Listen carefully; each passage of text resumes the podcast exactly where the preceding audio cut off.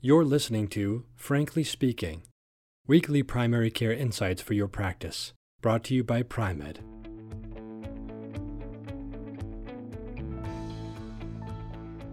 Welcome. You're listening to Pri-Med's podcast series, Frankly Speaking, and I am your host, Frank Domino. I'm a family physician at the University of Massachusetts Medical School in Worcester, and joining me today is Robert Baldor.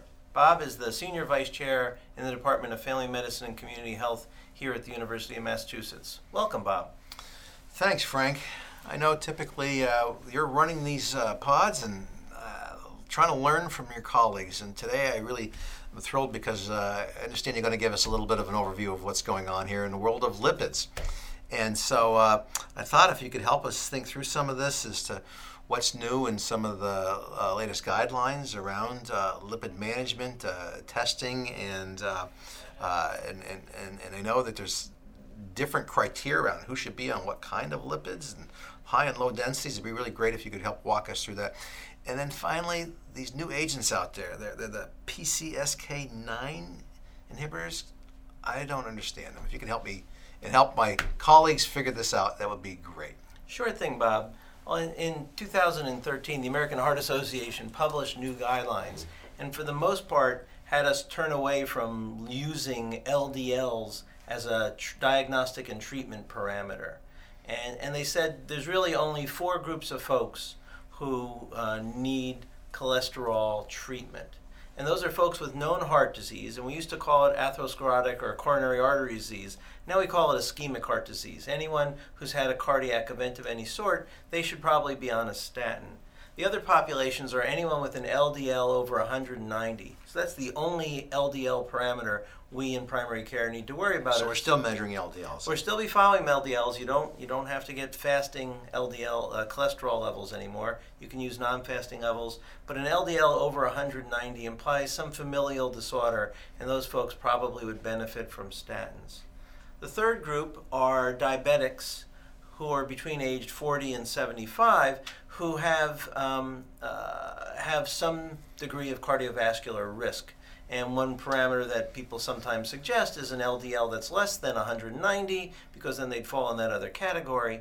Um, but a diabetic who's between those two age ranges, 40 and 75, will likely benefit from some intervention with a cholesterol lowering agent. Now, people sometimes say, gee, we're seeing an increased population of diabetes before age 70, and what about all those folks after age 75? They may benefit, we just don't have any data that supports that. And then the last group, and it's probably the biggest group we see in primary care, is anyone between 40 and 75 who does not have diabetes but has a 10 year risk of a cardiovascular event of about 7.5%. And how will we figure that one out? And, and the only way to figure that one out is to use a risk calculator. And there's a great deal of controversy around risk calculators. I continue to use the American Heart Association's risk calculator. I have one on my phone.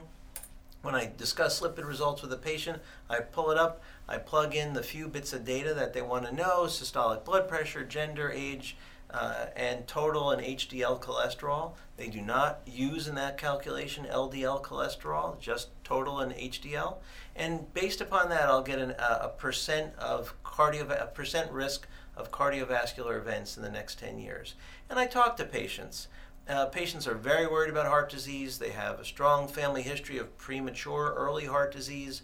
Uh, folks who have a lot of anxiety about it, I'm willing to entertain a statin, um, a, a moderate intensity statin, uh, at at you know between five and seven point five, but over so it's se- five, five and 7.5, 10 year risk of developing a cardiac event. Correct. And over 7.5, um, I'm, I'm, I, I certainly talk more aggressively about statin use. I do have a subset of patients who refuse to take statins, and that's mostly because they've read about some of the fears associated with statin use, including the myalgias and the possible increased risk in diabetes.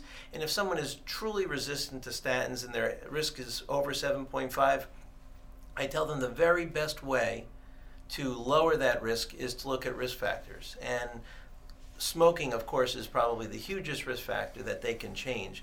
And if they can't change that, they can raise their HDL through exercise. The only way we've ever seen HDL raising impact cardiovascular outcomes is improving um, through exercise. What about what? What about red wine? I uh, have really buffed up my supply at home because I thought that was going to help me. Red wine may help you for many reasons, Bob, but I'm not sure it's going to improve your HDL. So, or, or improve it to the point where it's going to improve cardiac outcomes. I got to continue to delude myself in that. Uh, You can continue to do so. So, so that's the current guidelines. I think they're pretty straightforward. There are concerns a great deal about the adverse effects of statins, and and there is a small but appreciable increase in risk uh, for patients taking statins for more than a few years on the development of type 2 diabetes, and we don't know why, and we don't know who's at risk, or maybe the physiology that's getting you hyperlipidemic is also putting you at risk for diabetes, much like we think goes on with metabolic syndrome. So, so I think you can use those parameters. These are guidelines; they are not requirements, and you should tailor your care to patients' uh, needs and, and what you think is best for them. So if, if you've got a patient who isn't exercising and smokes a pack and a half cigarettes a day and has poorly controlled high blood pressure and they're interested in taking a statin to mitigate their risk, you need to help them recognize that unless they change some of their other risk factors, they're probably just taking a pill and having a very, very small impact on the prevention of heart disease. Yeah, that's a lot of my patients. So, um, so I did want to touch upon. Uh, we're hearing a lot in the news about statin intolerance, and so we've got patients that are on a statin and are worried about the the, the, the side effect. Can you talk more about what the data and literature shows us about that issue? Well, you know, Bob, this is really where uh, I've been paying quite a bit of attention of late. Uh, a paper came out um, a couple of years ago, and I totally missed it. And I was hearing a cardiologist. Wait a minute, you missed a paper that came out a couple of years ago. You, that was about this issue that was truly impactful. So I was in a lecture just a few weeks ago, and a cardiologist was talking about folks who are statin intolerant, and he offhandedly said, "Well, if they can't tolerate a moderate or high intensity statin every day, have them take it on a non-daily basis." Every other day or even every third day, and you'll still get more bang for your buck than them not taking it at all. Is there evidence to support that? So, uh, you know, being me, I went and looked. And sure enough, I found a number of papers that talk about how to address statin intolerance.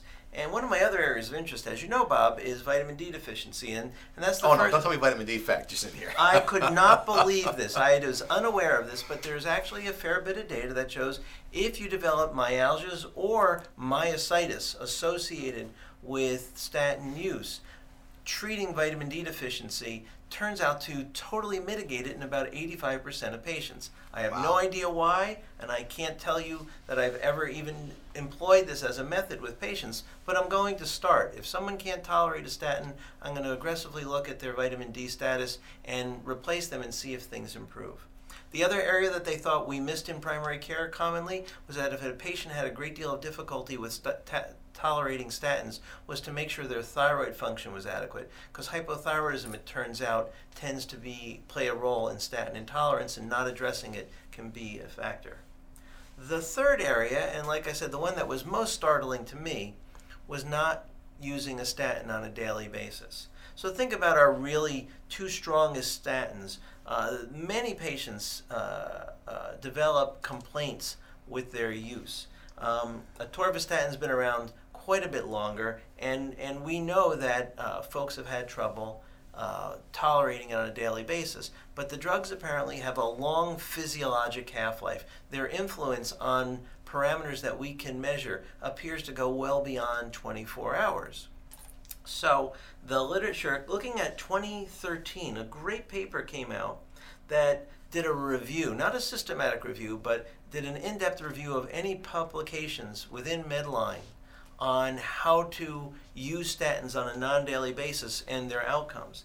And it turns out that if you take the drug every other day, you can still get up to about 38% reduction in LDLs. Wow, that's really good. It really is. And this study looked at anywhere from every other day to once a week. So you can still have a significant impact on patients' cardiovascular risk by using them on a non daily basis. Take it a step further. We know that for the two high intensity statins, their costs are quite high. And if you're paying out of pocket on a daily basis for these drugs, you can spend anywhere between three and five hundred dollars a month. Whereas if you're taking them every other day or every third day, you've cut that cost in half or by up to 70%. So there seems to be some data that supports that as an approach. Now, I'm not saying that this should be our first approach, but I'm saying for folks, especially for those who have cardiac risk factors but do not have known heart disease, this is a very, very reasonable approach. It leads to less adverse clinical symptoms and still pretty significant patient outcomes. So um, I think these two papers tell me a great deal about where we should be going. That's terrific. So, what about the PCSK9 agents? So the PS, PC, so this P. you go ahead and say that. Bob, that's such a terrific question. Thank you for raising the issue of the PCSK9 inhibitors. These drugs were just approved by the FDA in 2016, and they've been around actually and studied for quite a few years prior. So I found a recent systematic review on them, and sure enough, they have a very significant impact on LDL lowering. And there's wonderful data that shows they're relatively safe.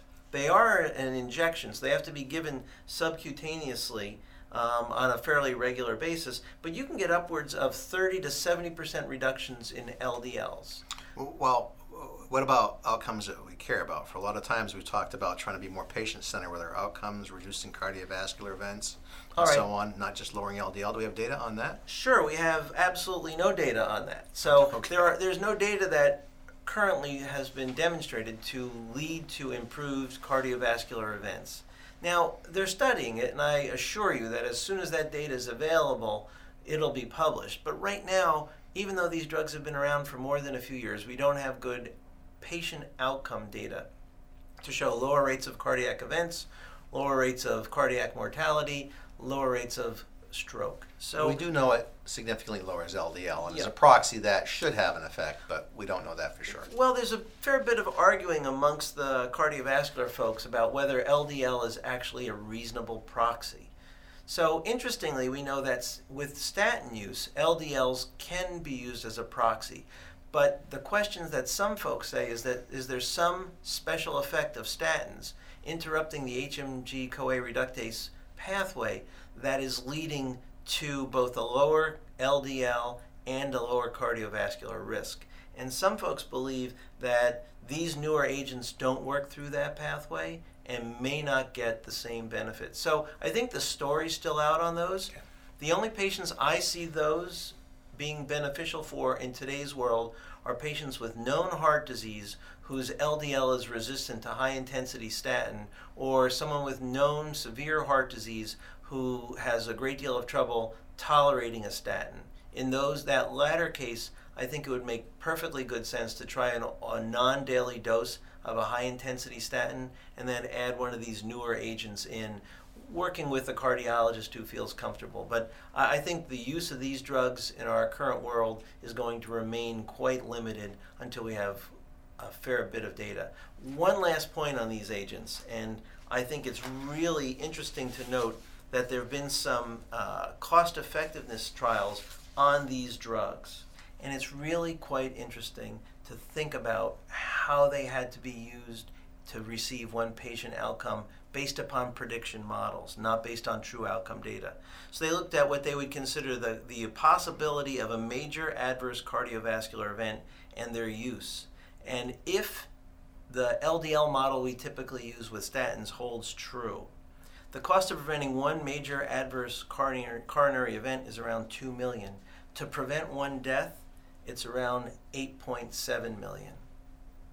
Wow. So typically we talk about 100,000 per added year of life as, as, as, as a marker within that. So, I mean, this sort of leads to the whole discussion we were, have been having uh, around the cost of medicines and, and where we're going with some of these. So hopefully this will be a benefit for some people and come down as we move forward. So we, we used to talk around 50,000 for quality adjusted life here, and then we've raised that to 100. You're absolutely right in just recent years, and one of the big factors was around the management of hepatitis C, which we believe with the newer agents runs around $85,000 a year.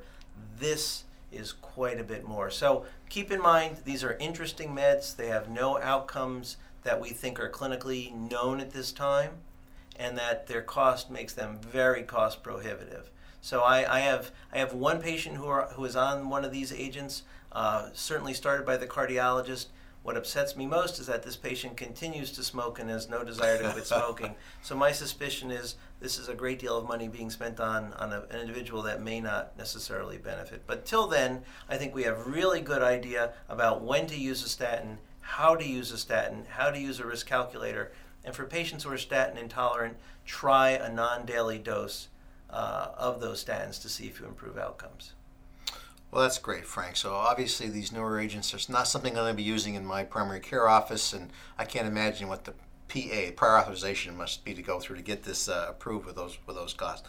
So this has been great. So just uh, uh, to summarize here, uh, did a nice job helping us really think about uh, the idea that prescribing statins and, and, and lipid lowering agents should be based on some new classifications for individuals' risk for people who don't fall into those high risk categories, use a risk calculator and, and, and, and then figure out where they fall within that. If somebody does need a statin and they're having some problems with intolerance, check a vitamin D level, check a thyroid level. Think about using an every other day uh, therapy uh, for it to address your needs. This has really been very helpful for me, and I, I, I, you know, the vitamin D thing I keep going back and forth on. It's neat to hear to see that uh, crop back up here. Thanks a lot, Frank, and thanks for letting me host the show today on Frankly Speaking. Thank you, Bob, and have a great day.